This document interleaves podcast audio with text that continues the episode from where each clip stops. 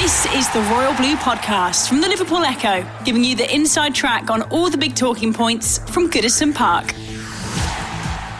Hello, everybody, and welcome to the latest edition of your Royal Blue podcast. Today, we'll be reflecting on Everton's 3 2 win over Wolves at the weekend, the end of the European transfer window, and some pretty positive signs from Marco Silva's team overall. I'm your host, Sam Carroll, and today I'm joined by Chris Beasley, Dave Prentice, and our Everton reporter, Adam Jones, who was at the game at the weekend. So, Adam, we'll, we'll start with you. Another win uh, at home. Six on the trot now, is it? Yeah, six wins. Do you think Everton were, were value for money for the win? Uh, in the end, just about, yeah.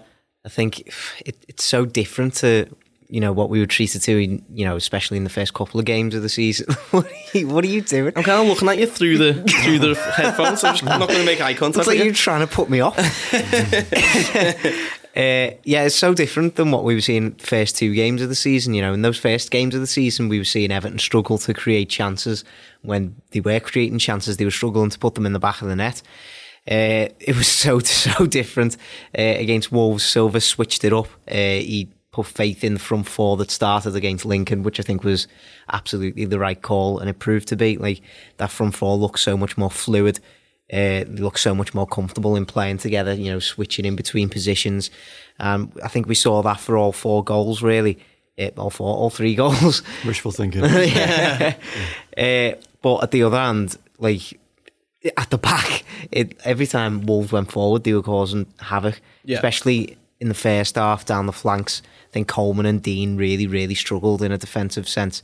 I think Digne, like for that first goal, not quite sure what he was trying to do to stop Adama Traore. To be honest, he just didn't, didn't do anything, did he? he just, he just stood, there, stood there and let him run past him, and then obviously Coleman misjudged the flight of the ball, and then there's there's one one one one at the time uh, for the second goal. Digne gets the run, gets the run on him by uh, Jimenez, and that that was two two. So know there's there's still some concern and signs there for Marco Silva, but all in all, I think he'll be you know, fairly pleased with the performances I put in.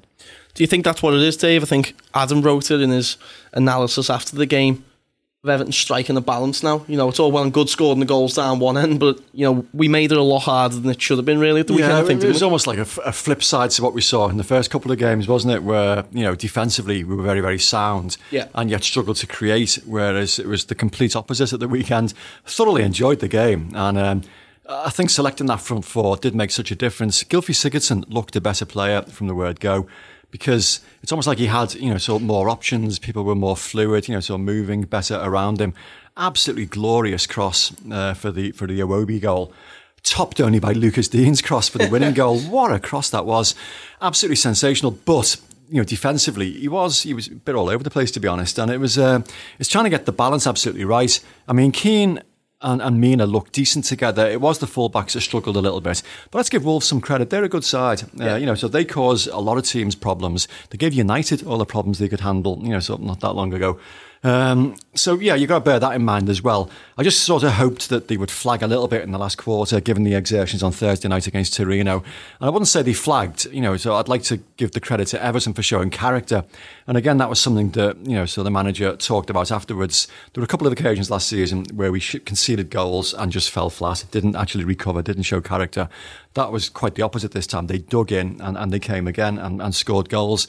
So it's a big win, you know. So it's a team that we need to try and reel in. You know, one of our top six rivals, if you like and it got a very, very important victory against them. So yeah, just build on that. You know, it's great to go into international break with such a good win. You know, so under your belts, briefly in fifth. You know, so obviously slipped down a little bit after the Arsenal Spurs results, but in a decent position now with again a couple of decent fixtures coming up as well after the international break. So build on it. Just try and get the balance absolutely right.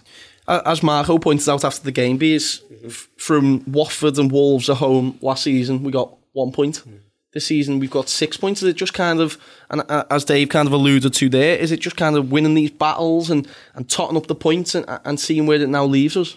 Yeah, it's important, like um, Dave mentioned, that you know the teams who, who be around you. I mean, you'd like to um, think that they could um, leave Watford in the in the wake, but ultimately um, it is going to be a team around their part of the table, the the, the upper mid table, pushing for those European places. And like you said last season, just one point from those two fixtures, and even that was with a, a last gasp goal, wasn't it, against um, Watford? Um, so um, that was when we looked at this start of the season for Everton. There was a lot of positive fixtures, a lot of seemingly winnable fixtures, but um, I don't think any of them were fixtures that Everton had won last season. So that points to how disappointing it was at times. Yeah. last year, but these fixtures were seen seen as winnable. So yeah, it's one thing going at the start of the season when those fixtures come out saying, "Oh yeah, we win that, win that, whatever," but going out and, and winning them, yeah, and, and that's uh, that's what they've done then, gone into that international break, and I think it is important when you haven't got a game for a couple of weeks to to, to,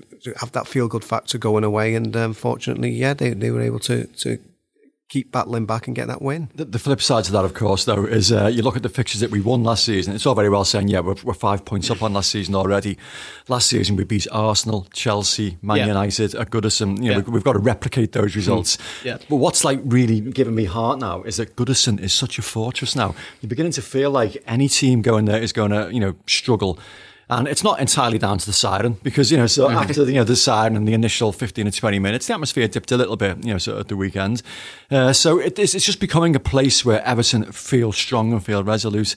So, yeah, I'm, I'm, quite looking forward. The next big one now, I don't want to dismiss Sheffield United, but City at the end of the month, you know, on Saturday night, that's going to be some atmosphere at that one. But I mean, you mentioned like Chelsea, Arsenal, Man United, with the way they've started the season, True. you know, if that, if that yeah. kind of form continues, then you know, you'd be backing Everton to be favourites in those kind yeah, of matches. Yeah, I'm, making the mistake of thinking of the, the reputation of the clubs yeah. rather than the actual form at the moment. Yeah, because all three look gettable at the moment. Yeah. But so. even assuming as well that we took no points from those games, which I'm almost 100% certain we won't, you still look at the amount of silly points we dropped last season. Those two games, Newcastle away, Fulham away, Huddersfield you know, at Goodison. Huddersfield yeah. at Goodison. There's a lot of scope for, for improvement, isn't there? Well, I think the, the Fulham away one is almost replicated by that Aston, Aston Villa, Villa, one yeah, yeah. already this season. And, you know, you're hoping that that's just, you know, early season jitters. You know, we didn't have Kean and Iwobi starting. We didn't have Delph. You know, he was so good at the weekend. We didn't have him starting either. So you're just hoping it's those kind of early season jitters that you can just get that out of your system. And hopefully, I think it was more disappointing towards the end of last season that we were playing so well at home, but we were dropping careless points, you know. Uh, at Fulham, uh, the one at Newcastle was really, really disappointing. So you, you gotta you've got to hope by the towards the end of this season we won't be we won't be doing that again. And fingers crossed, like even after this international break, once all these new signings have had a bit more time to gel together, yeah, uh, we'll we'll look even more solid. Dave, I know you were uh, Aston Villa, and I'm sure you tuned in for the for the Lincoln game, and, and you were there at the weekend as well when the transfer window closed.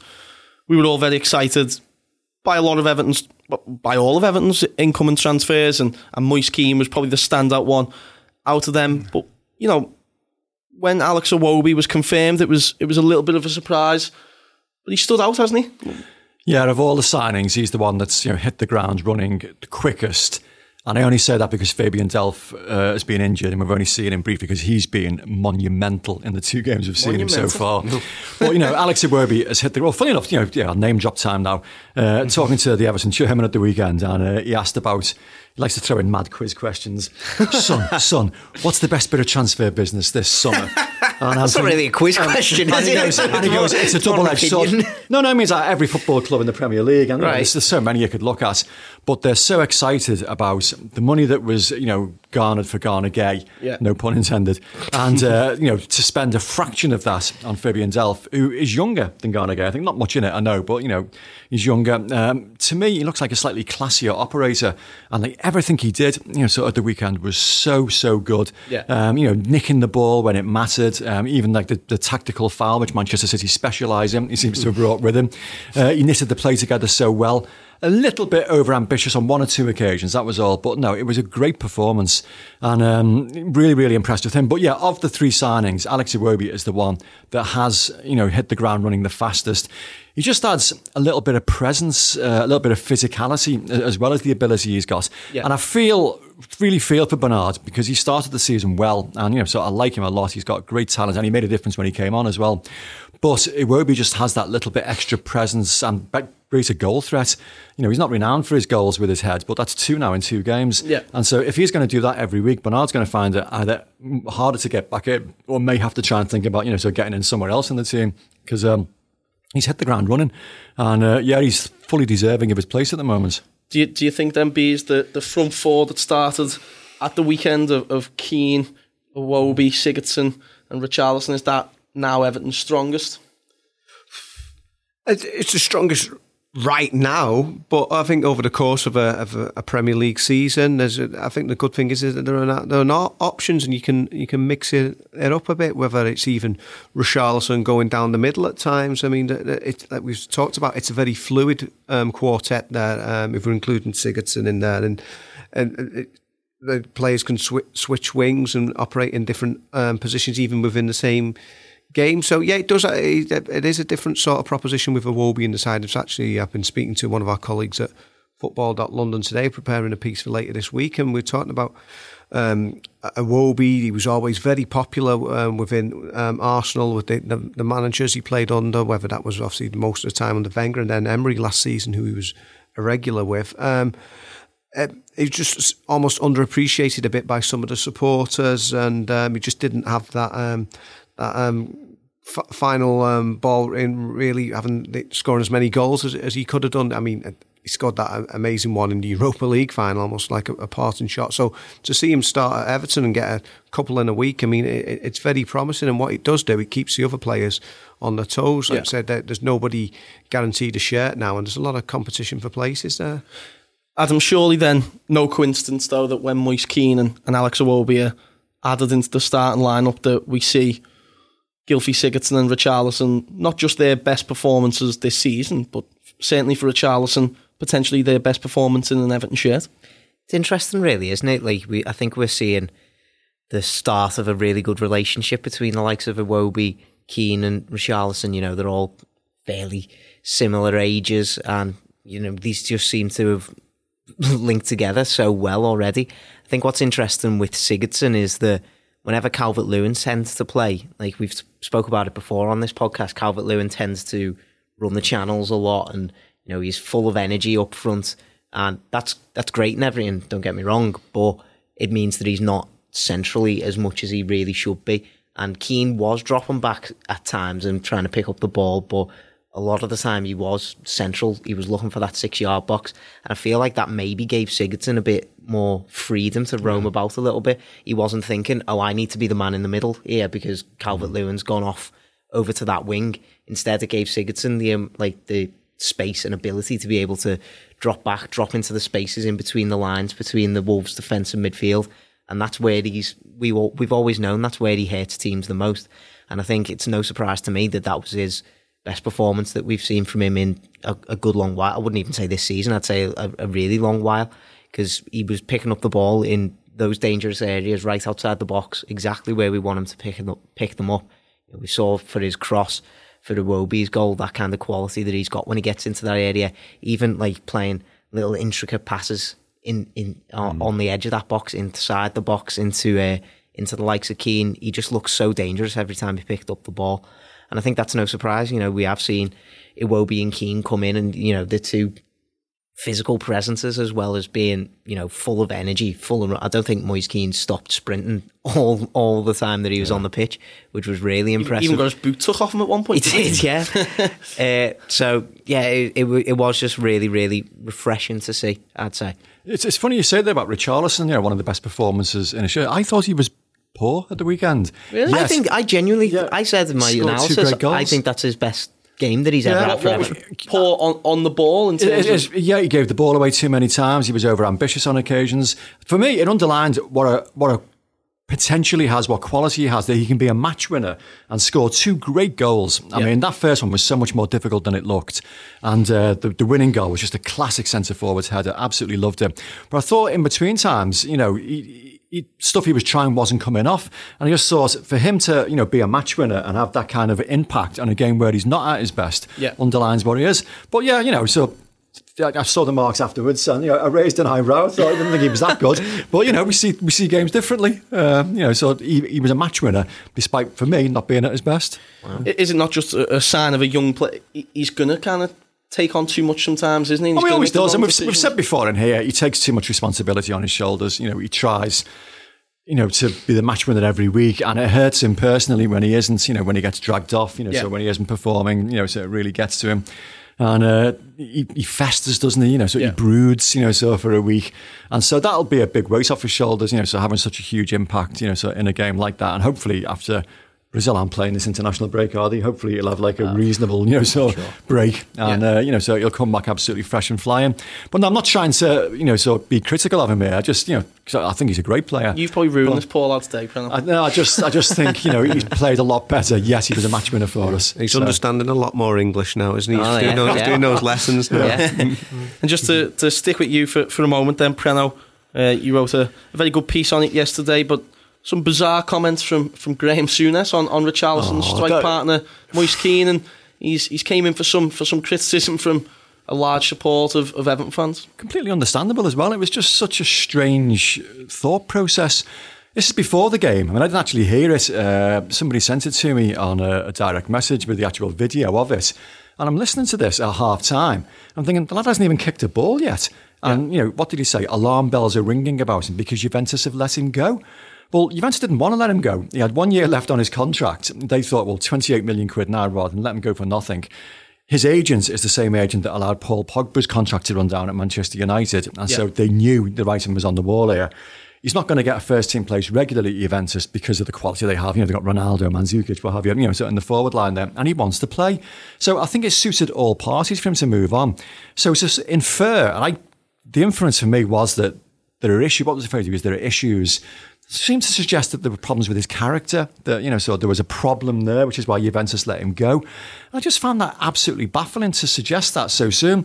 I mean, looking back at Graham Souness's record, he had exactly the same experience himself. Now he was a, a world class footballer. Souness. I know Gavin in here has said that you know he was uh, the best footballer he's ever seen play. And you know, so and Gavin, you know, sort of seen some great footballers play, and you know, so obviously given his royal blue leanings, you know, so it doesn't dispense praise like that, you know, so easily.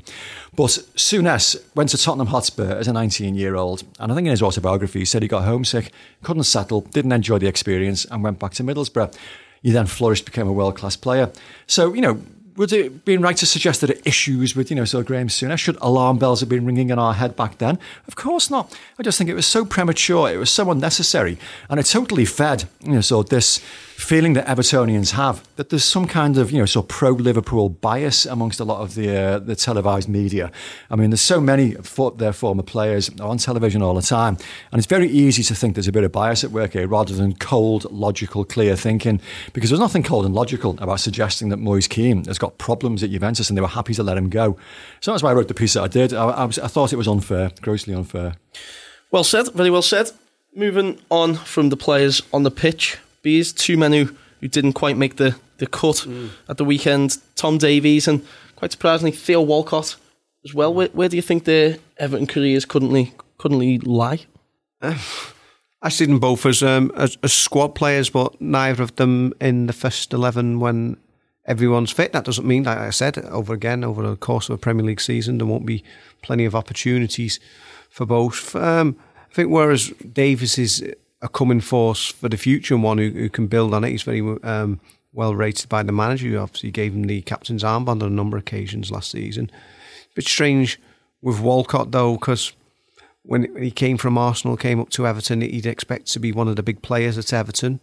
Started very brightly um, those those early games. Was it um, Leicester City? Was yeah, it? Um, and he scored there and um, looked very promising those first few weeks. Thought, oh well, there's still a bit more in the tank there after his long stint at Arsenal, but it's quickly gone downhill for him um, now in respect that um, he's not one of the first 11 now. There seem to be more dependable, more consistent wide players in there. And I think it's strange in that I'm not too sure how happy I'd be if I, if I was in, yeah, in yeah. his shoes after the you know the stellar career he's had. He's been a big star since he was a very a very young age, obviously a, a teenage sensation back in the noughties. But um, you'd think it's not like he's coming to like the real autumn end of his career. He's only just into his thirties now, so I'm not too sure what he does. Is he is he happy playing that bit part role? Because I, I, don't see him, him, getting particularly many more opportunities than he's getting at the moment.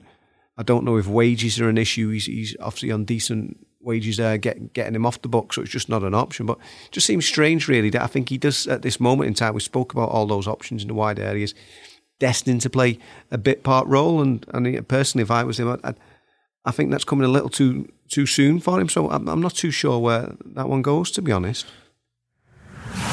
The Royal Blue Podcast from the Liverpool Echo.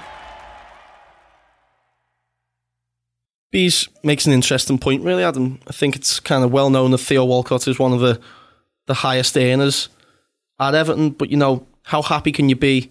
You know, he, he was pictured arriving at Goodison at the weekend. He was obviously the, the, the man left left out of the squad. Do you think it kind of poses an an interesting question about where his future could lie? Uh, I think it like in terms of this weekend, it will have been a late decision. I think Marco Silva always takes twenty players. I think it is.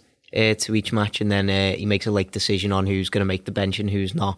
And it'll be a similar situation as to when how Tom Davies was left out uh, in midweek in that game against Lincoln. You know, he didn't want to put as many midfielders on the bench uh, in that match as he could, so he only used Andre Gomes.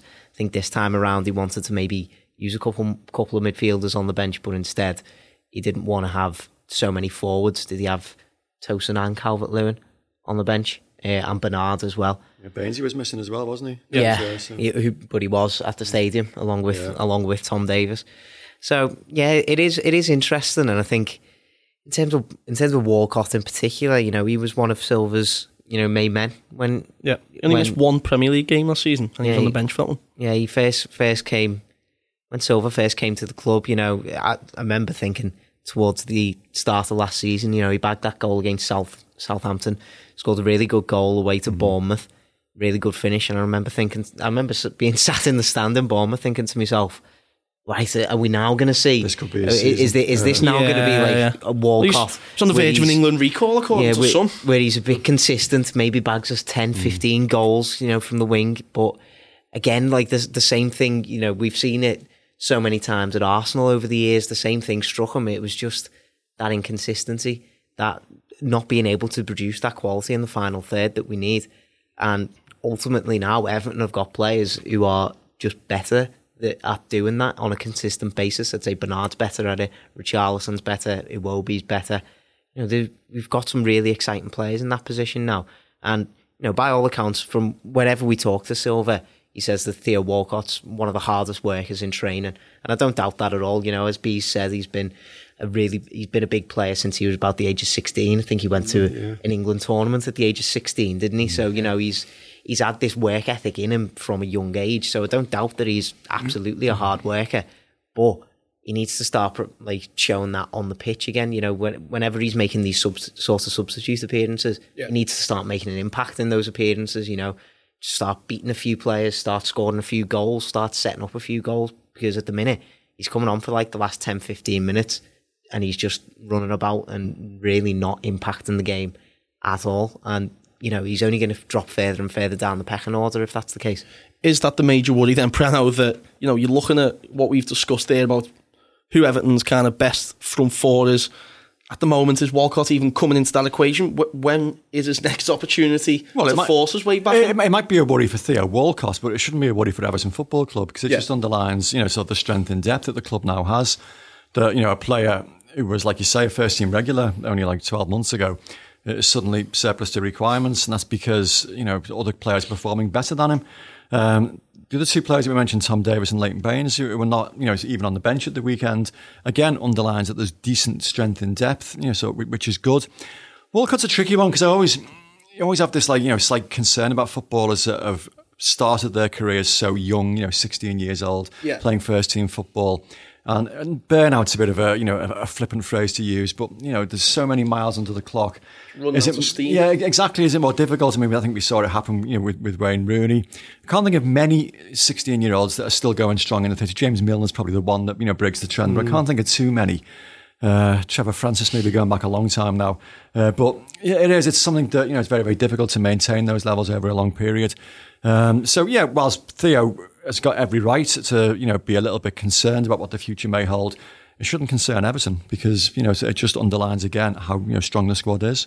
And in, terms of Tom Davies, Adam, I think we've we've spoken a lot about Tom on- this podcast, and you know he has been a, a, a kind of talking point between Evertonians now for, for probably the best part of eighteen months, two years. But but last season, to go from being given the captain's armband and, and kind of featuring, you know, at least semi regularly. It's not making the cut in a Carabao Cup game for tactical reasons, for not making the cut in a Premier League game a few days later.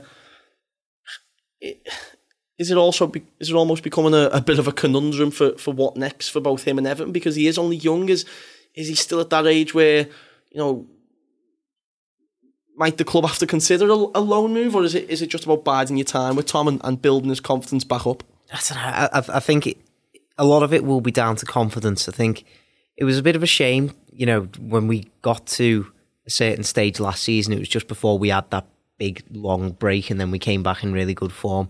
But before that, I thought Tom Davies was playing quite well. He played well against Huddersfield. Yeah. Thought he was one of our better players when in that home defeat to Man City as well. Just before that little break, and I thought, okay, this is mm. this is the start of a Tom Davies trying to stake his claim for this midfield, and then suddenly after that break, it was Morgan Schneiderlin who was given given the nod by Silva, and then you know obviously Schneiderlin took took that position for his own for the rest of that season. So since then, Tom Davies hasn't really had a look in. I think maybe he was maybe he was affected a little bit badly by in pre-season he was used as an attacking midfielder. Yep. Essentially, he was used as Sigurdsson's backup, where you know, like at one stage, I, I, did think to myself, oh, maybe we'll be Sigurdsson's backup, maybe we'll be challenging Sigurdsson for this season. But now that we've brought in Alex Iwobi, you know, obviously Bernard can play in that position now as well. It's it seems to be a bit well, it it, it doesn't look like he's going to get into that position. So then you look a bit further back into the midfield, and you've got at, at the minute you've got Gbamin who's injured, but you've got Schneiderlin, Gomes, and Delph, who are all you know really really good footballers, but if you're Tom Davies, you've got to look at that and think to yourself, well, I offer I offer something different than all those players. So it's all about just showing the manager what he can do in training, making sure he's back on that bench again, and then you know, it in in a similar vein to what I was saying to Walcott when he does get those opportunities on off the bench, he needs to start impacting games and really showing what he can do because ultimately that's the only way he's going to get get himself in favour again. He's got to be showing that on on the pitch in Premier League football matches. Now, he might he might get the chance to show that against Sheffield Wednesday in a couple of weeks. You know, Silva might want to switch up his options on the bench or, or in the first team or whatever. We don't know the situation, but I do hope he gets chances from uh, now until the end of the season because you know he's shown when he first broke through into the team, he is such an exciting footballer when he's mm. got that confidence behind him and when he's got that support behind him.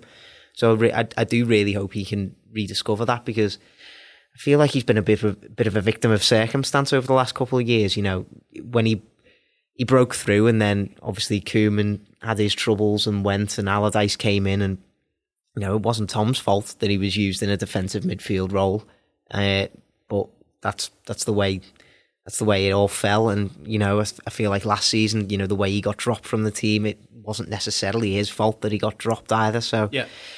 I, I, I still have a lot of faith in Tom Davies that he can be a really, really good footballer for Everton. And I do hope he can just realise that confidence again, like in the next few months.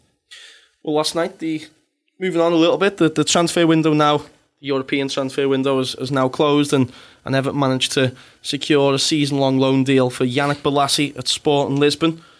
If we take a little look back, you know, Alex Iwobi, Moise Kean, Andre Gomes, Jean Philippe Gbamin, Fabian Delph, Djibril Sidibe, and Jonas Lössl were all signed. Everton managed to get Kieran Dowell, Mohamed Besic, Matthew Pennington, and Luke Garbutt loans. Shani Tarashaj went out as well. Another loan for Sandro Ramirez, Henry Onyekuru, and Nikola Vlasic both left on permanent deals. Bees, Cuco Martina and Oumar Niasse managed to survive another summer. Is that what we call it? how do you, uh, how disappointed do you think Marcel and, and Marco will be that it's another two yeah. players left on, on the wage budget? And do you think it's been a successful summer transfer window overall? Um, successful transfer window, yes, apart from the rather glaring caveat, and I hope it's not similar to the absence of getting a striker in 2017 of yeah.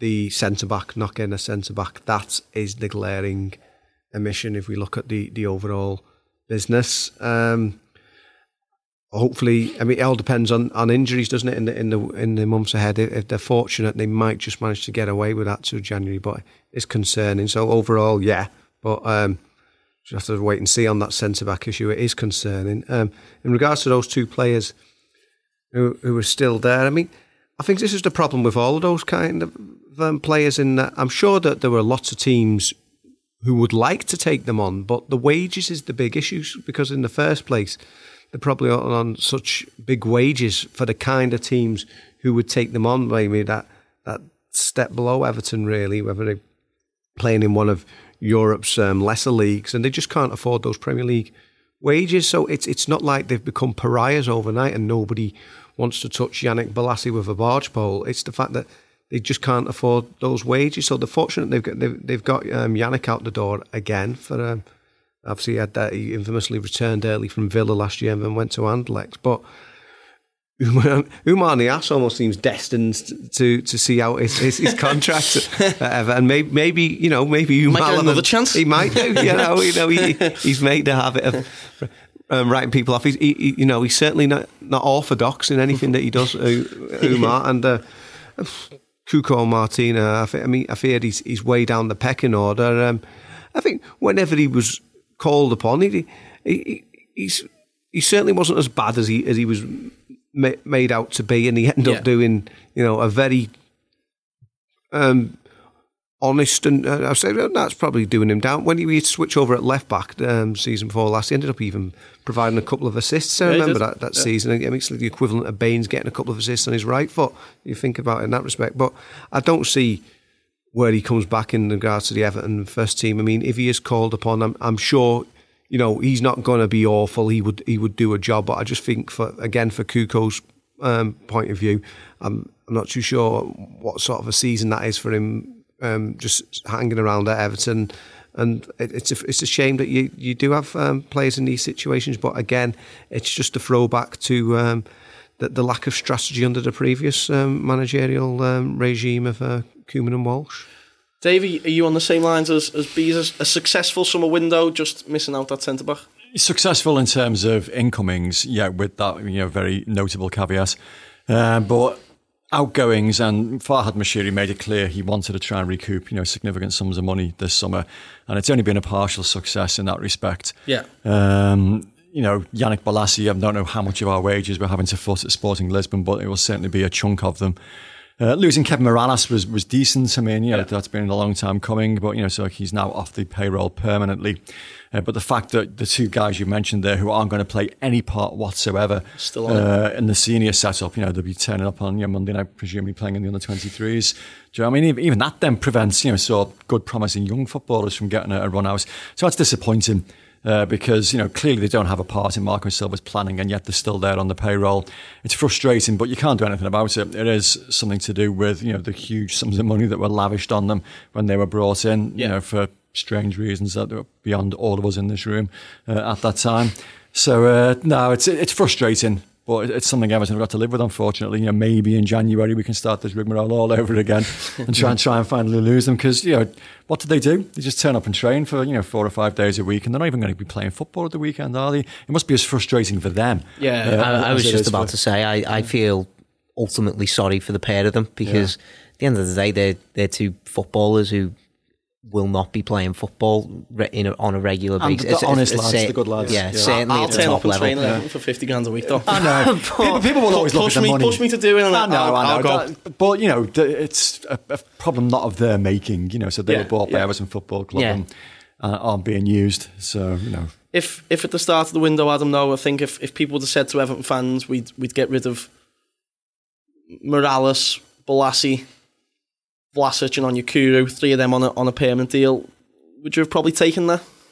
Yeah, yeah. Uh, uh, I do agree with a lot of what Preno said. I think you know getting getting these players off the wage bill by any means necessary was probably right. You know, it's yeah. it, it, it's a shame that some of them are still loans. I think you know, like Sandro and Bolasie, you know, they're on big money, so uh, Everton will still be paying a chunk of those sort of wages while they're away for a year.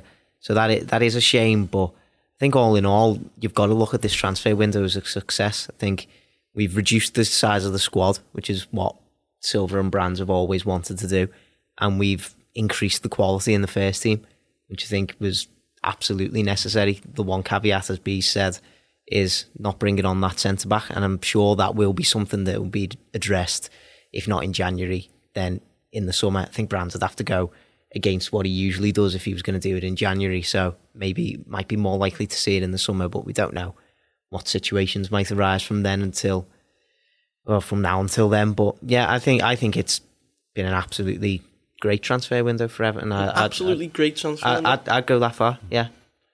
Dave, in, in terms of of Mirallas, who, who kind of left this week, probably one of the most bizarre oh. modern Everton careers. I mean, even until I'd say the season we finished fifth under Roberto Martinez, was still a quite celebrated figure amongst the fans yeah, yeah. And, and, a popular figure, but. To, to crash and burn would probably be an, an understatement in well, terms it's funny, of... we, we saw where I was on Saturday afternoon when the news broke that he'd gone. Started, I was with a few Blues and we started talking about, you know, Mirallas and someone goes, "Remember that goal at Tottenham? Oh, wow, yeah. Goal. Remember that goal at home Stoke. to Stoke? Oh, wow, yeah. Remember that performance in the Goodison Derby, oh. know, ah. where he actually Andre Wisdom was being tormented." Yeah. And someone said, yeah, the turning point then was when Luis Suarez raked his studs down his Achilles and he went off at half time injured and, you know, didn't quite, you know, carry that momentum on when he came back again. And I'm not so sure it's as simplistic as that, but he did have, you know, that incredibly bright start where he looked an absolute talent. Yeah. I mean, he was a, a huge goal scorer in the Greek league. I mean, Olympiacos was it forty odd goals in a season. Yeah. I'm thinking, wow, what what kind of player have we got here? And he couldn't quite transform, you know, that. Um, prolific, you know, sort of goal scoring spell into the Premier League, but he did score good quality goals and he scored reasonably frequently. But no, consistency was always the issue, and he could never seem to, you know, sort of keep that consistency going. And fans just got more and more frustrated in the end because yeah. those bright spots and those wonder goals became less and less frequent. And certainly for the last two or three seasons, we've just seen a player going through the motions, to be honest, who, you know, didn't really looked like he had the enthusiasm for it anymore. Obviously, that incident on the training pitch with Morgan Schneiderlin didn't do him any favours either. Uh, so it all turned a little bit sour. But we shouldn't forget that, you know, for a spell, he was a very, very bright footballer. He did score some, you know, so really big goals. And he was a talent. It just didn't last long enough, unfortunately. Didn't help himself with the links away yeah. as well when he was actually playing well. Yeah. You know, flirt, flirtations with Tottenham, especially uh, Belgian over, players flirting with over, moves over, away over the course of a couple of transfer windows. I think that you know Everton fans don't forget stuff like that, do yeah. they? Especially then when you when you come back and you, you've stayed at Everton and your consistency levels drop. Like Everton fans are never going to forget that. And and Bolasie Bees, do you do you think that maybe if he if he wouldn't have suffered that quite devastating injury, could we have seen an, a, another side of him, or do you think?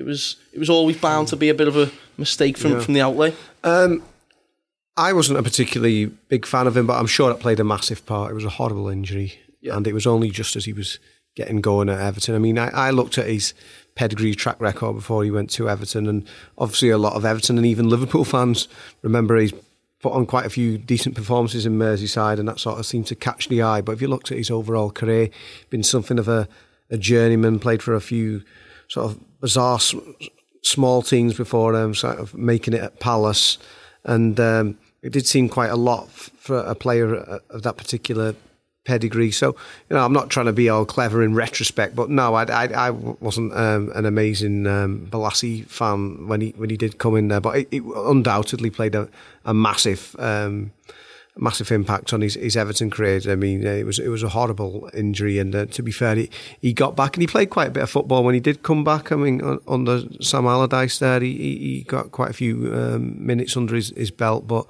Um, now it, it, it's a strange one. In fact, he's still got another two years to run on his contract. So, like we said, I mean, he could do this year, which is probably going to be still heavily supplemented by, by Everton, and he's still got another year to run on the contract. Just to finish then, Dave, we'll, I'll ask you this to, to finish on a bit of a positive. Richarlison's header up there with some of the, the great Goodison headers, surely. It, it, was a great goal, yeah, it was. It was. Uh, because as I've never made any secret of the fact that Bob Latchford is my lifelong sporting idol, absolutely adore the man. And it was his ability to get across and in front of defenders, which marked him out from so many of his uh, peers and his contemporaries at the time. And Richarlison did that so well. Was it Boly he, he outjumped? Yeah. yeah. And um, people are saying, oh, Boly's a bit flat footed there. No, give the centre forward some credit there. Um, you got to give Lucas Digne absolute credit as well because he just delayed oh, yeah. the cross just sufficiently. And then it was absolutely absolute quality, quality ball in that just demanded to be attacked. And he did. He, he was on the run. He got in front of the defender really well. Uh, he was still a long way out. He was about 12 yards out, so he had to get decent power behind it. He had to get good accuracy to it. And don't forget, Rui Patricio had had a great game up until that point and had made two really good saves already. And he just wasn't getting near it. It was a great goal, a really great header. And, um, you know, it's just it just underlines, you know, sort of how much the guy has to his game. You know, he can dribble, he can run, he can shoot, and he can head the ball as well. You know, so he's got pretty much everything. Uh, but no, great centre forwards goal. Uh, you know, so all that was missing was a number nine on his back. and Adam, the, the new the new the new banner in the Gwladys Street. What did you think of that? The little Everton Beatles. It's good, wasn't it? Was it? I like that. yeah, I like that. I'm I'm starting to like these new banners for every game. Uh, next home game is going to be the Sheffield United one, isn't it? So we're going to see that Moise Kean banner. So I'm looking I'm looking Oh, forward. right, okay, yeah. I'm looking forward to seeing that one. But uh, yeah, I'm I'm I'm loving the, the amount of work that's going on in the Gwladys Street. You know, I- I loved you know what happened in the first game of the season with flags all over the ground. So I'm hoping that maybe that'll spread around to other areas of the stadium at some point. Well, thank you very much for joining us, everyone. It's the international weekend coming up, but we will be back later in the week for a, another discussion. Chris, Dave, Adam, thank you so much for joining me. Hope we hope you enjoyed it. You can rate, review, and subscribe over on Acast and on the Facebook page, the Royal Blue Podcast. Thank you very much for listening. You've been listening to the Royal Blue podcast from the Liverpool Echo.